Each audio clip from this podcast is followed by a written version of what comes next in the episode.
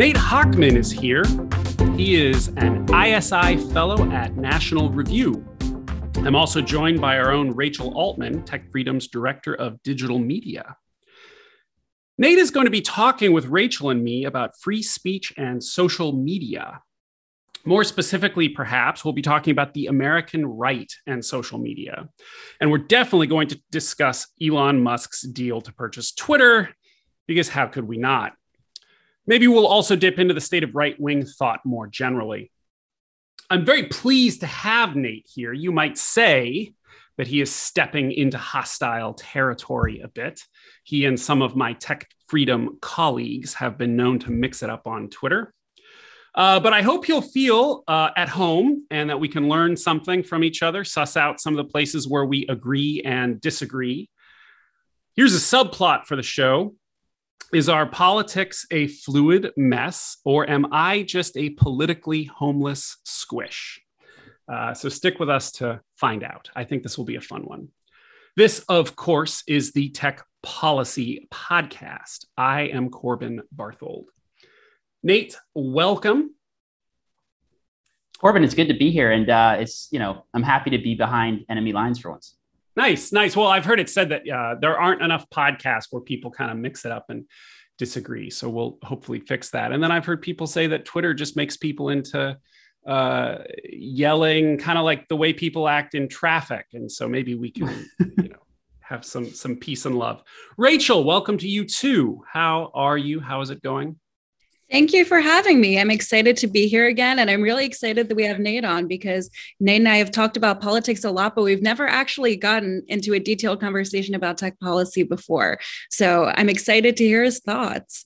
Good, good. Well, as I said, social media, speech, um, maybe uh, conservative philosophy. We'll see. But there's an easy place for us to start because I, I think we can all find common ground on it. Uh, one of the items in the news today that I wanted to bring up, so I'll just dive right out with it, is the Disinformation Governance Board.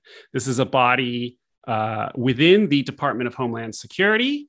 Um, my understanding is it is meant to be a quote internal working group with no, I don't know what this means, but no quote operational authority or capability. It seems like if that's your situation, maybe calling it the Disinformation Governance Board is an incredibly tone deaf, stupid thing to do.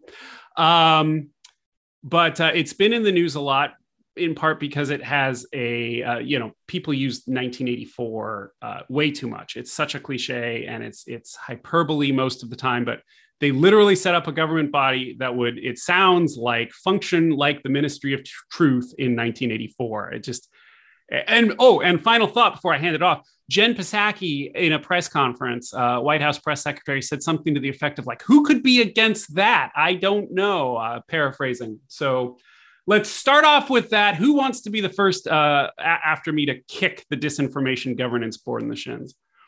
Well, I'll just I'll just step in really uh, quickly and say that I think it's um you know this is one of the sort of libertarian conservative unity ticket uh, issues, uh, which is that regardless of what you think about uh, you know all the stuff I'm sure we'll discuss about big tech and the government's role in Silicon Valley, et cetera, et cetera. I think you know a uh, a government bureaucracy coming out and uh, telling us that they are basically going to police what an administration that has called many things and stories that turn out to actually be true disinformation initially when it's politically inconvenient to them uh, when they are going to turn around and tell us that they're going to be policing what kind of speech that they deem to be disinformation. I think it should be discomforting to americans of any you know variety of ideological backgrounds. And to their credit some of my intellectually honest leftist friends who sort of have the old school. I mean, they're serious leftists, right? They're they're not sort of uh, mainstream progressives, but they have the old school 1980s era leftist suspicion of sort of the security state. Have also been very critical uh, of the Biden administration. So hopefully, we can cobble together this weird trans ideological coalition to bring down whatever the Biden administration is planning to do with this stuff. Yeah, that meme from Predator with like the two ripped arms locking. locking That's right. Yeah. Uh, R- Rachel, thoughts? Well, I thought it was so funny when she was like, "Who would be against this?" Because it's like, "Oh my gosh, everyone I know, Jen." it was it was so shocking to me that she would say that because most people, I guess, in my own circles, and maybe that's just my bias, do have an aversion to this sort of centralized conception of what the truth is what misinformation is i don't think that even even if this body doesn't have the authority to even do much. And even if it is named in a misleading and goofy way that's putting everyone's alarm bells up, I, I still think that it's not great as a concept to have this government body saying in a centralized manner, you know, this is what is correct information, this is what is misinformation. They've been wrong in the past. They don't necessarily know that much better than everyone else. And I, I think that liberals in, in the government who are looking to do this, if that agency or if that administrative body moves forward in the future, they might not be happy under a Republican administration with what they deem misinformation or not. That might backfire on them. Mm-hmm. Maybe this is just an expression of their confidence in in how they view the the bureaucracy and how that pans out for them politically but it could go in the opposite direction they might not be thrilled about that in the future yeah right. I, I, tweeted um, the I, I don't think democrats have fully reckoned with the not impossible or even implausible likelihood that donald trump is in charge of the disinformation governance board in 2025 yeah. Um, and it'll be very interesting to see, you know, if that happens and if they don't abolish the bureaucracy, which I would prefer. I just don't think that this should exist. You know, well, um, when I uh, administration, yeah. when I'm feeling so. less charitable, I've been known to say, yeah, liberals don't do game theory. Uh, hey, if we uh, uh, make this board, you know, there's no tomorrow. It's no problem. If we nuke the filibuster, you know the republicans will never control the senate that kind of thing it's it's really unclear to me what it's going to do mayorkas is saying oh it's just going to be kind of like counter speech i guess or like the government giving fact checking or something but then the head of the organization um, Jankowicz uh, is doing Zoom calls saying, you know what would be awesome? Let's have verified Twitter accounts be able to edit other people's tweets. That's that. an that's an interesting idea. So um, their messaging has really been terrible on that one. Uh, um, well, that was fun. Moving on, uh, the big news, of course, is Musk and Twitter. Uh, that is not an official purchase yet, but he has a deal.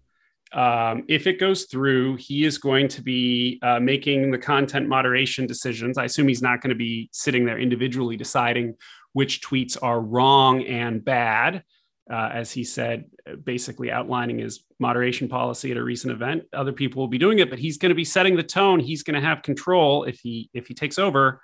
Um, Nate, what's your take?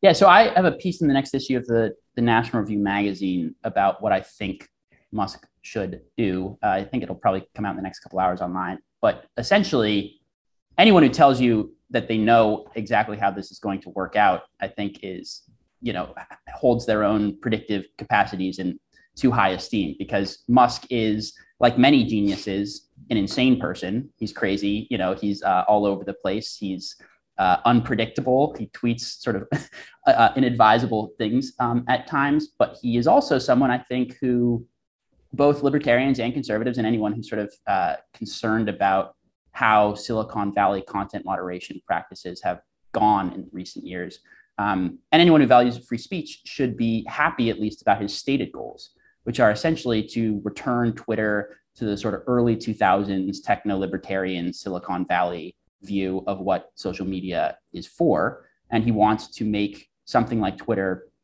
politically neutral. Now, of course, you can get into exactly what that means and what the parameters of, of content moderation are, and also just if Musk is actually going to be able to affect those reforms, given that there is a not insignificant portion of ideologically hostile activists within Twitter, particularly on the content moderation team, that he's going to have to get past. Uh, but I think it's the best case scenario, both for conservatives like me, who are sort of more hawkish on public policy interventions in Silicon Valley, and you know, folks I think on the on the tech freedom side of the aisle who are not uh, interested in, in those interventions, is that Musk actually depoliticizes Twitter right? Twitter has sort of inserted itself into all of these divisive political issues in recent years by really putting its thumb on the scales when it comes to content moderation. And if Musk can just remove the politicization of the Twitter content moderation and make it a platform where, you know, within sort of broadly neutral policy frameworks, people are allowed to express their views. Uh, it'll be good for the country. I think in the long term, it'll be good for Twitter. Uh, and I think, you know, maybe we don't actually have to have these arguments anymore, at least when it comes to Twitter. Okay, so let's try to to parse this out because um, when I see Trump, uh, sorry, Musk making these statements that he's been making, um, my first reaction is he clearly has not thought this through in detail. Yeah. He he eh, he just he just hasn't. Like he needs to study up on how this stuff works. But to people, there are people out there, and I respect this opinion, are saying, look, you know, okay, fine. He he he is speaking in generalities, but what we look forward to is the fact that he's going to the directional impulse. He wants to increase transparency, which a lot of people across the ideological spectrum want from social media. He wants to free up the speech, uh, allow more to be said, make it, as you say, strive for political neutrality. And uh, I hear that and I go, okay, great. But he still is saying this stuff. And a lot of people take very seriously the notion that literally, let's just make it consistent with the First Amendment. And so here's where I wonder where the rubber hits the road and, and maybe we um, agree, you know, a lot or a little. I look at stuff like, um, say, the Babylon Bee being suspended, and I go, you know, it's a satirical headline of a public figure. Like, maybe this is going too far. Maybe you guys need to loosen things up. That's a very different statement from, well, they should just follow the First Amendment. You want to promote suicide online. You want to um, help other people be better at being anorexic. You want to tell parents of fallen soldiers, thank God for IEDs go for it. Do it on our platform. That's great. Um, and what i think happens is and this happens a lot in politics i can look at the left during the gay marriage debate. There were a lot of people who were like love is love. And i'm like okay you're fighting for a public policy gay marriage. Saying love is love so like what bestiality? Like maybe you should narrow it down and actually like argue your position instead of having a slogan.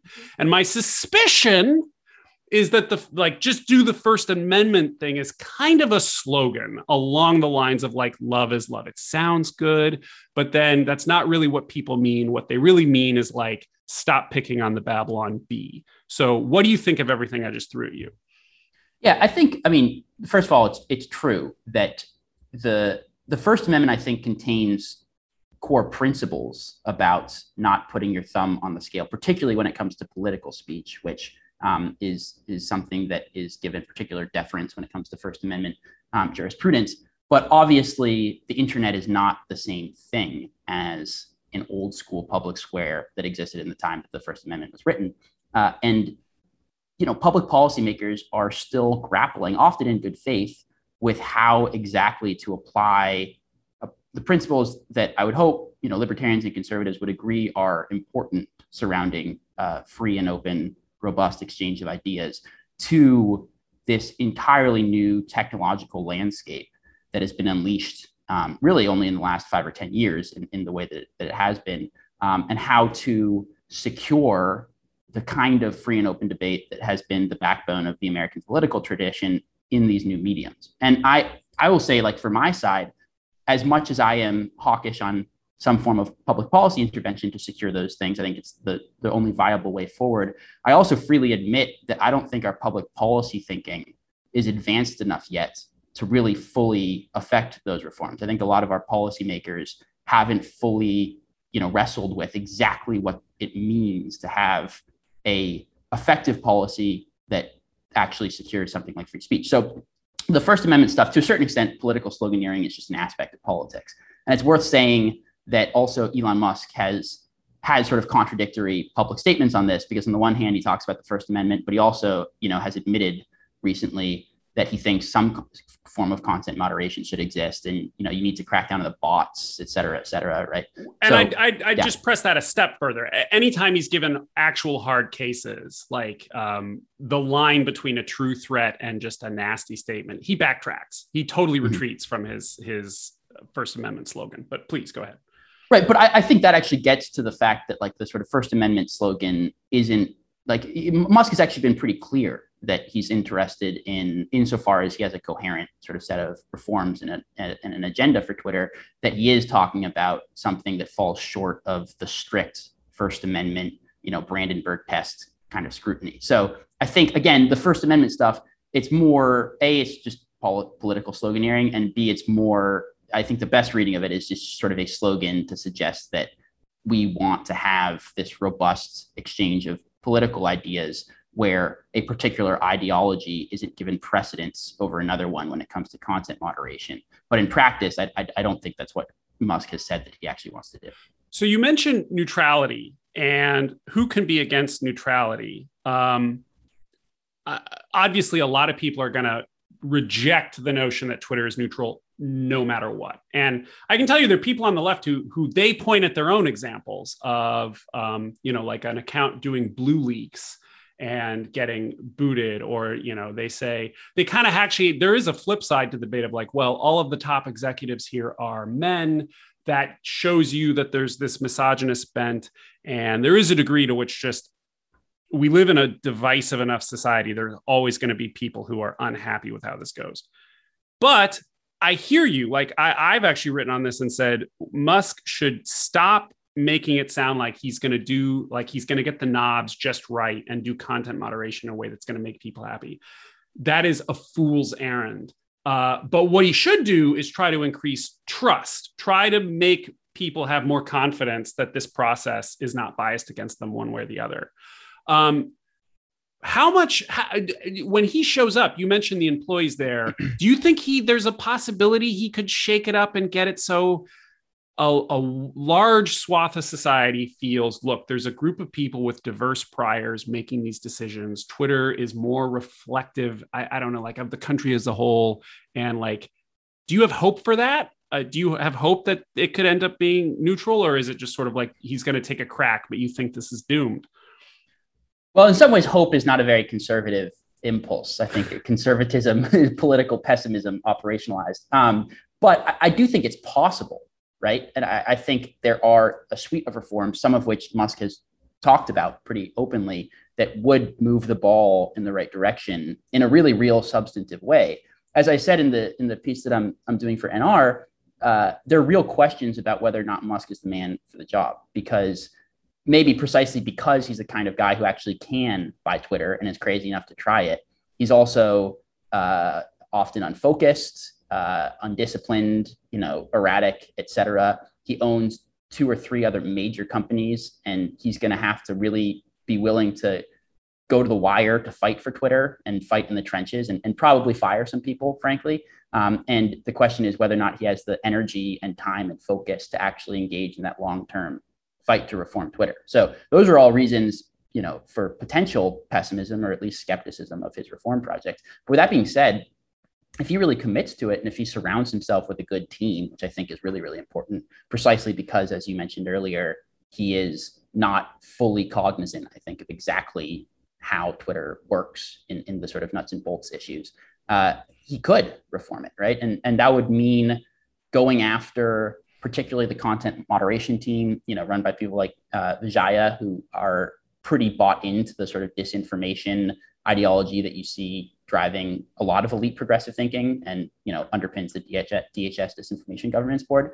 Uh, he's going to have to go to war with those people. He's probably going to have to fire some executives who oppose his reforms, um, and he's also going to have to, I think, to increase trust, do things like make the algorithms open source. Uh, but those are things that you can do. And you can overcome resistance if you really commit to it because he is probably going to take the platform private, which means he's insulated from pressure from external shareholders. Um, but again, it's it remains to be seen whether or not he actually has the commitment and discipline and focus and just raw time to actually try to affect those reforms. Um, I'm going to avoid diving down the rabbit hole of what does opening the algorithm mean. We could do a whole episode on the confusion over that. But I, I'm going to move on to um, the design of Twitter. Rachel, I'm going to start with you here, but Nate, I, I'm also curious to hear your thoughts. We're getting into these debates over content moderation of sort of what's in, what's out. And I feel like something that gets lost in that conversation often is are people sad do are people happy with the way twitter's designed i mean twitter uh, it was pointed out by uh, internet researcher Renee DiResta. I mean, the town square, and Nate kind of touched on this too. The town square analogy is is weird. It's kind of wacky. Like you don't see a hundred people ch- chasing after a single person shrieking at them in the town square like that's not really how town square discourse although works. that has happened at various points in american history true fair um, i don't think that's what people are picturing though when they say right, they want right. like a town square of discussion um, it is a system that's wide open you know people do dunk quote tweets uh, they get into these spats, as I mentioned at the outset. Our own organization and Nate, you know, it's kind of a pastime. Did we? Um, I didn't. I didn't notice that. that ah, yeah. um, should we be focusing more, Rachel, on whether Twitter is promoting healthy conversation? That's obviously Jack Dorsey's. He's said that's a goal many times. And and are are there tweaks you could imagine that maybe would just make the rhetoric on the site uh, uh, better and sort of tone down some of this? And a related question um, isn't that kind of necessary if Musk is going to like quadruple the user base, which was his stated goal in a slide deck that leaked? I mean, I don't know if normal people actually like, like, I tweeted something the other day and random person comes in and uh, it was about Musk and he says, That guy created self driving cars and you have a shitty haircut. The end. I thought it was pretty funny, but I'm not sure normal people like they enjoy that. So um, anyway, Rachel, go ahead. Yeah, I think Twitter attracts like a weird segment of the population. And and you can look at that when you look at like Twitter's user base, but it's it's definitely people who seem to like that sort of argument and and people who can roll with the punches on that. I mean, I love my Twitter haters. They've said some really funny things to me. One of them told me to go back to Nantucket. I've never been to Nantucket. I didn't know exactly what that meant, but I found it entertaining. A lot of people wouldn't.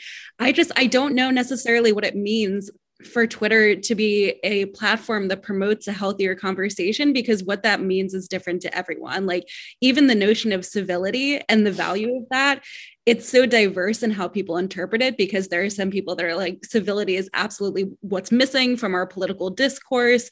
We need a more respectful conversational tone. And then on the other hand, you get people who take the the opposite approach and are like no we have too much civility. People aren't fighting hard enough. These are people who literally hate us. There are people who want us dead is a refrain that you always hear.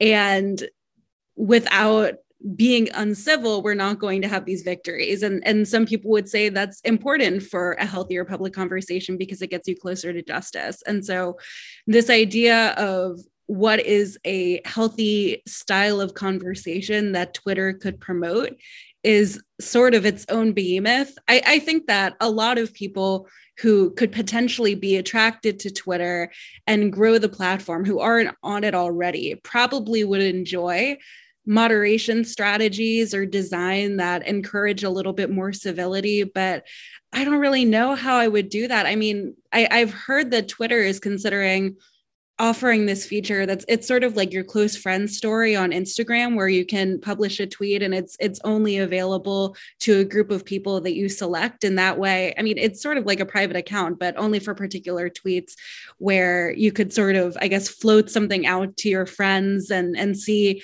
how they receive it. And then maybe you can put it out to a wider audience. So maybe that could help to I don't know help people be a little less controversial if they don't want to attract controversy and they don't want to get into something that might get them viral in the wrong way but i mean I, I think twitter almost tried this in the past where they were like you can turn off replies you can like choose who you want in your replies.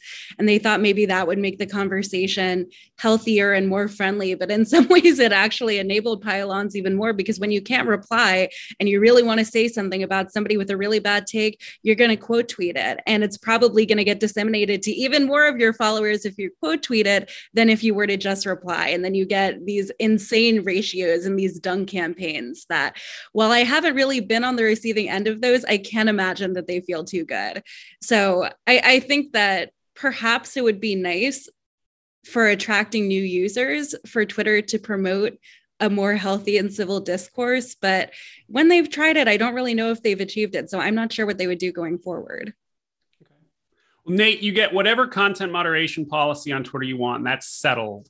Is there anything else on the product you change?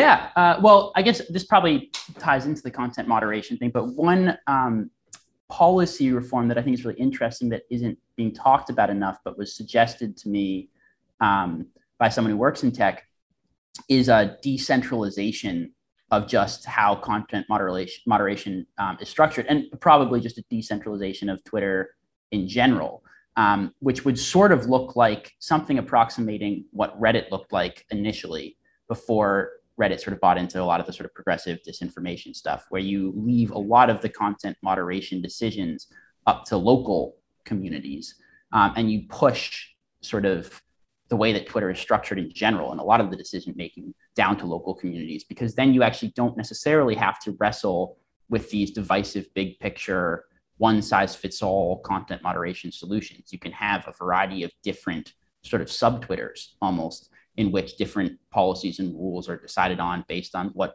best fits the needs and views of, of uh, users. So that's like, a, I think, a longer term reform that is interesting.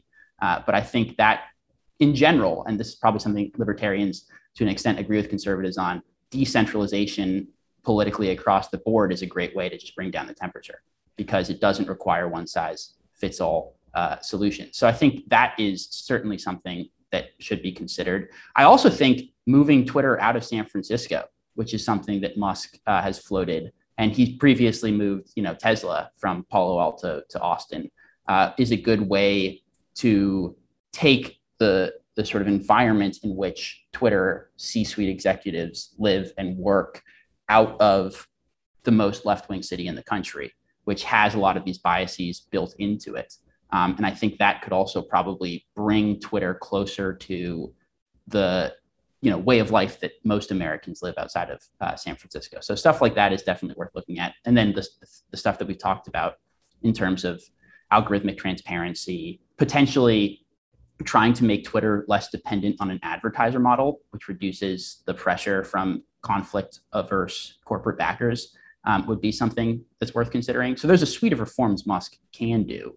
Uh, but I think in many ways, the issues surrounding Twitter and the, the political debate surrounding Twitter really do center around ideological political disputes that are really uh, the, the site of those debates is surrounding content moderation.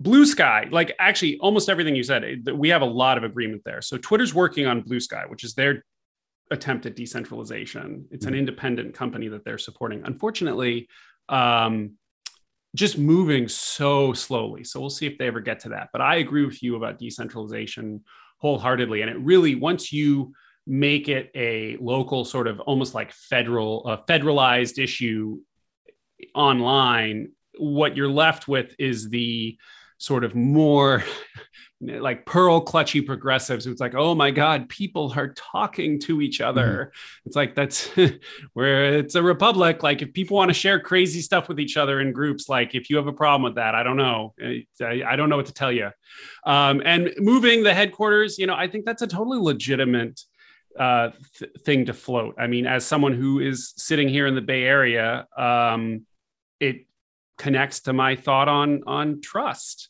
and just I, don't think it's unfair to say that people should look at the uh, organization that has the amount of power they do. It's less power than a lot of people claim it is, but it, it's still power. And say, you know, we should we should see you as sort of a little more reflective of the nation as a whole. So, Nate, you don't have to have a take on this, but I am curious. I, you know, when I look at content moderation, um, a few of the things that have happened more recently give me a little more heartburn. And I'm definitely one of the people who think that like the Hunter Biden laptop thing was totally thumbless. And like, I'm not going to defend that decision. Um, even though they, they kind of had their reasons. Like it, I don't think of it as like they were sitting in a room going, ha, we're going to, you know, tilt the election. Um, but that said, there were earlier decisions in, in the years sort of leading up to this that I, not only was I comfortable with them, I kind of felt like they were a favor to Republicans. Like I actually thought booting all the QAnon junk from Twitter, like that was doing Republicans a favor. Um, do you see it that way, or uh, will you be pleased to see like QAnon restored to Twitter if Musk has control? Will I be pleased? You know, I'm not. I don't. I'm not a QAnon believer, so I I, I think that those guys are crazy. Um, but I think framing it in terms of what would be good for Republicans is not really the first principle by which I approach Twitter. I am a Republican. I have plenty of frustrations with the Republican Party, but I prefer that Republicans be elected than than Democrats be elected. Uh, but I also think the policies that we should be looking at should be with an eye to the long term health and uh, uh, general sort of flourishing of the country and of you know of Americans rather than the short term political interests of a party. So, will letting Alex Jones back on Twitter or something, you know, pick your sort of right wing conspiracy theorist, be good or bad for Republicans? Well, pro- probably bad, maybe. I don't know. Actually, it's we can't really know the counterfactual. Uh, but is a content moderation strategy that doesn't pick winners and losers very similar to the way that free speech has worked in America to one extent or another, at least since Brandenburg. But really, I mean, we have a long, robust tradition of free speech. Um, is that is that the best way to approach these questions? I think so. I, I just don't trust the San Francisco trust and safety team to make these calls. And even if you think one call or the other was good for Twitter or for America, or for the Republican Party or for whatever, by uh, by justifying those on an individual basis, you are setting the precedent that they do get to make decisions based on ideological actors. Because of course, the same people who are censoring, uh, you know, whatever, pick your QAnon conspiracy theorist, have no problem with, you know, the Ayatollah of Iran calling for the mass genocide of Jews, right? Like, so it, it these these things are applied unequally, and until I'm confident that the content moderation team actually does have a neutral standard by which they censor the fringes of both sides of the ideological spectrum or however you want to frame it. Uh, and there's questions if that's even possible. I'm not particularly comfortable with them making one particular call that I might, you know, I might enjoy my Twitter user experience more if I'm not getting yelled at by a QAnon person. But uh, do I think that they should have that power? No, I'm, I'm pretty skeptical. Well, I think that actually connects to the issue of why I think trust is so important because there's always going to be inconsistency. Like content moderation at scale is just impossible. There will always be, no matter how well it's done, you will always be able to point to something that's the equivalent of, like, well, look at the Ayatollah here versus Alex Jones there. And there's always going to be context and facts. Actually, one of my problems with the Facebook oversight board is their decisions. They have this veneer of uh, precision to them and it's always kind of a gut call like there's you can always point to things in the different cases well this person it was actually directed at a private individual or this person there was actually like uh, a crowd that was ready to act on it. This person the tweet was just ignored. It didn't go anywhere. So it wasn't some kind of raising alarm. So i think it's far more important to have everybody feel that they trust the decision makers be, because we're always going to be able to grouse over these kinds of decisions. Um, but I wanted to raise it a, a level higher with you because you're saying um, a, a, good, strong, you know, you're, you're making a principled argument and acknowledging that that's not always going to get you the outcomes that you want. That's, that's, you know, kudos. But how does that principle that you were just talking about about sort of like a social media um, you know let it flow you know it, it's a it's a kind of chaotic free for all which you know it's kind of america in general that's our history but um you're also um uh, conservative, um, and I'm not pinning this on you. Feel free to disagree with any of these principles, but you know, there's a tradition in conservatism of um, promoting, you know, the Judeo-Christian tradition, religious values, order, um, sort of community, uh, you know, all that good sort of Russell Kirk, Roger Scruton stuff. And if there's anything we're learning about the internet, um, you know, I had Martin Gurri on the show, and he's one of my favorite guests. Wrote a book called the The Revolt of the Public, where he just talks at length about the way that you know the social media. It's it's a way for those. It, flattens the information pyramid and it flattens hierarchies and allows sort of everybody to yell at each other, and it makes it so that there's really no way to have um, authority or order in the way that those august people I just named, you know, had in their mind.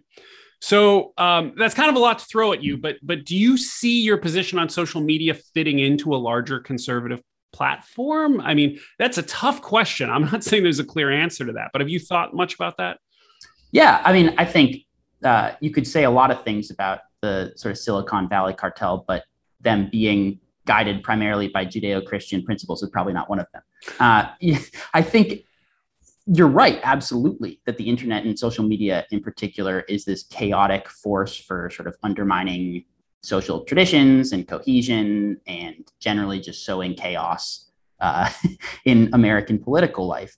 And cards on the table, in my conservative utopia, which is never actually going to come about, like these platforms never would have risen to prominence in the first place. I think the net effect on our political discourse of something like Facebook and Twitter has certainly been more negative than positive, um, and has caused all these long-term problems that you can point to that we're going to be wrestling with for generations until we actually can forge some kind of consensus about how we integrate this new technology that has been unleashed into the broader sort of uh, shape of American politics. Uh, but with that being said, you know, one of the first principles of conservatism is engaging with the world as it is rather than as we'd like it to be, and being guided by a uh, clear-eyed view of, of political reality rather than sort of abstract principle. Um, that doesn't mean principles aren't important, but the fact is that these platforms are here to stay. They are increasingly integrated into the way that American politics works, at least at the elite level. Uh, and we have to figure out the best way forward, as imperfect as that may be. And as much as our preferred policies will also probably have downsides, right? Like, like another basic conservative principle is that every policy has trade-offs. There's no perfect policy. There's no policy that doesn't have side effects or negative consequences. So for me, from that framework, with the basic conservative values that that you described aptly, uh, I think I am much more interested in a platform that tries to, or an approach to these platforms that tries to replicate the long time-honored American tradition of free speech than one in which uh, again, the San Francisco Trust and Safety team basically gets to decide what is said and what isn't said.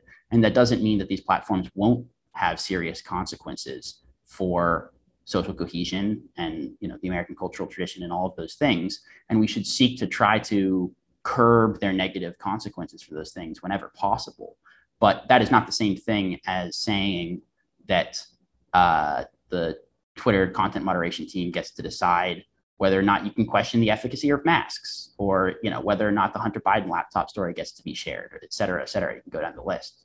Uh, believing in order is not the same thing as believing in authoritarianism or censorship at all at all points. Uh, believing in order at least in the conservative tradition is believing in a specific order that's ordered around the truth. It's not the same thing as just imposing one particular view over all other things. There is actually a, a specific view of the good that we believe in. And I don't think that's the one that's being championed by a lot of the folks uh, in the Twitter C suite right now. An added dimension of this is that because Twitter and because social networks in general are often this very global platform, I do th- see why a lot of conservatives would not be satisfied with the direction that they take discourse because with Twitter being a really good outlet to forge these global communities, these communities that are based around, you know, political interests or different personal interests and affiliations and cultural affiliations you're you're seeing a lot of sort of these like long distance communities across borders that are not really in line with what I think of at least as the modern or traditional conception of like what the conservative utopia would be. I mean, I think that conservatives have pushed this idea of, you know, local community, wanting to affiliate with the people in your family, in perhaps the area of your children's school, your church.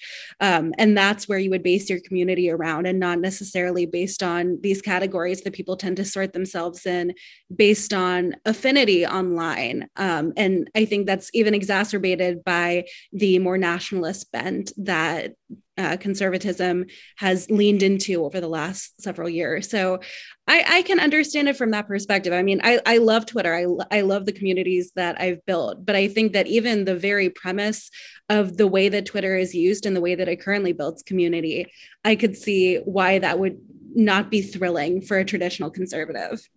And I would just add really quickly um, to to Rachel's uh, very articulate point, which is that I think one of the best ways to try to reconcile these massive multinational networks with a the American nation state, frankly, is why I'm so bullish on decentralization. Because trying to push Twitter down to as local a level as possible and to create these spaces within these broad platforms and networks for some form of local self determination actually does empower communities to be more self governing, both in the digital world and I think insofar as Twitter spills over into the real world in, in real physical communities. But that decentralization necessarily requires a much more hands off level at the top level, right? So, again, at the top, I think you need a really, really hands off sort of approach from the content moderation teams. But if you if you subsequently implement this sort of decentralization, a lot of local communities can do things that I might disagree with or a progressive might disagree with, but they get to do those within in the same way that we have a federalist system or we're supposed to have a federalist system uh, in the American American government. Um, it would be the, the same idea. sort of approach, right? Yes, ideally, you know, uh, our Constitution says we have a federalist system. Um, the, the genius of that constitutional design, I think, very much can be applied to reforming Twitter and social media and Silicon Valley and big tech in general um, in the long term. Yeah, I want to put in a quick word for the fact that um, I do think there are people who are isolated. Um, to just use one example, you know, teens who don't really fit in you know have that terrible high school experience for whom there is actually real connection online and so sometimes i do push back uh, uh, against the notion that oh it's it's um, synthetic or it's not as good as the real thing and like well maybe that's true but but people do the internet has brought people together in a way that's positive and i'm not totally cynical about that um, and i i do think it's a worthy goal to try and uh, you know, I, it sounds like we all do have a lot of agreement on like decentralization might be a route to create some semblance of real community online, and that that's a positive thing. Um, you know, one of the difficulties I think as I look at the history of conservatism is sometimes it it upholds these values that I find appealing, but it, it, it kind of means a specific conception. So we say community, but we mean a specific kind of community, and and um, the way that something like say Bluesky could let a thousand flowers bloom i think that's quite positive um, you know maybe elon musk will discover that owning a single uh, 100 million person town square where we're all screaming at each other is not as appealing as owning something that looks like a collective of semi autonomous civic groups that sort of set the rules for themselves. Um, so actually, I, I, think in terms of the decentralization, we're, we're we're, we're, kind of hand in hand a lot. Um, well, great. Nate, you've been really fun. This has been a good talk. Uh, mm. More broadly, what's going on with you? What are you working on these days? What's interesting? Uh, what's on your mind? Do you have anything out that you want to, or, or, coming up that you want to uh, promote? You know, what's going on in the world of Nate Hochman? well, I guess I, as far as it's pertinent to this conversation, I've already talked about it a couple times, but pretty soon here, I think my, my piece on Elon Musk um, is going to be published. And I wouldn't be surprised based on this conversation if you guys basically agreed with most of it because it doesn't get into anything to do with Section 230 or government. It really just has to do with the way forward um, for Musk. So if folks are interested to read that, they want to yell at me uh, in the new digital public square about something they disagree with. Uh, they can follow me at NJHOCHMAN on Twitter. Um, and I'll share that piece and anything else I write about tech or anything else on there. Well, great. Um, Nate, this has again been very good. Nate Hochman of, uh, of National Review. Um, Rachel, Digital Media Director of Tech Freedom. It's been great to have you on as well. I am Corbin Barthold, Internet Policy Counsel at Tech Freedom. This has been the Tech Policy Podcast. Rate us five stars wherever you listen. Until next time. The Tech Policy Podcast is produced and distributed by Tech Freedom, a nonpartisan nonprofit think tank in Washington, D.C. To learn more about our work, make a tax deductible donation, or find other episodes, find us online at techfreedom.org.